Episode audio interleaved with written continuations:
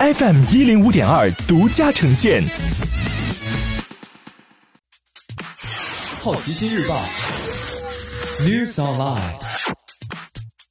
本节目由好奇心日报和喜马拉雅联合出品。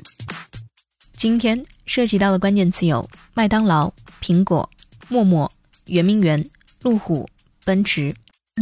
中信挂牌出售麦当劳股份。北京产权交易所信息显示，麦当劳中国最大股东中信股份计划转让所持部分麦当劳中国的股权。具体而言，中信股份计划转让麦当劳中国百分之二十二的股份，转让底价为二十一点七一亿元人民币。另外，包括一笔附加债务，购买方为此笔股权转让支付的总价至少为三十六点九八亿元人民币。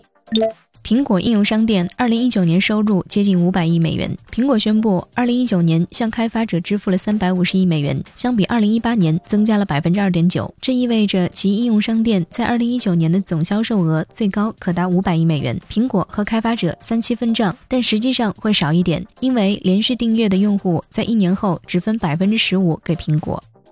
陌陌发布二零一九主播职业报告，百分之二十四点一的职业主播月收入过万元。报告显示，对近万名移动网络用户及主播的抽样调查发现，百分之三十三点六的九五后每天看直播超过两小时，近八成用户会为直播付费。百分之二十四点一的职业主播收入过万，百分之十一点八的九五后主播为父母买房。今天你不能错过的其他新闻有：圆明园等二十二家旅游景区确定为国家五 A 级景区。港交所两位高管将离职，路虎历时五年胜诉，最高法院裁定陆风 X7 外观抄袭。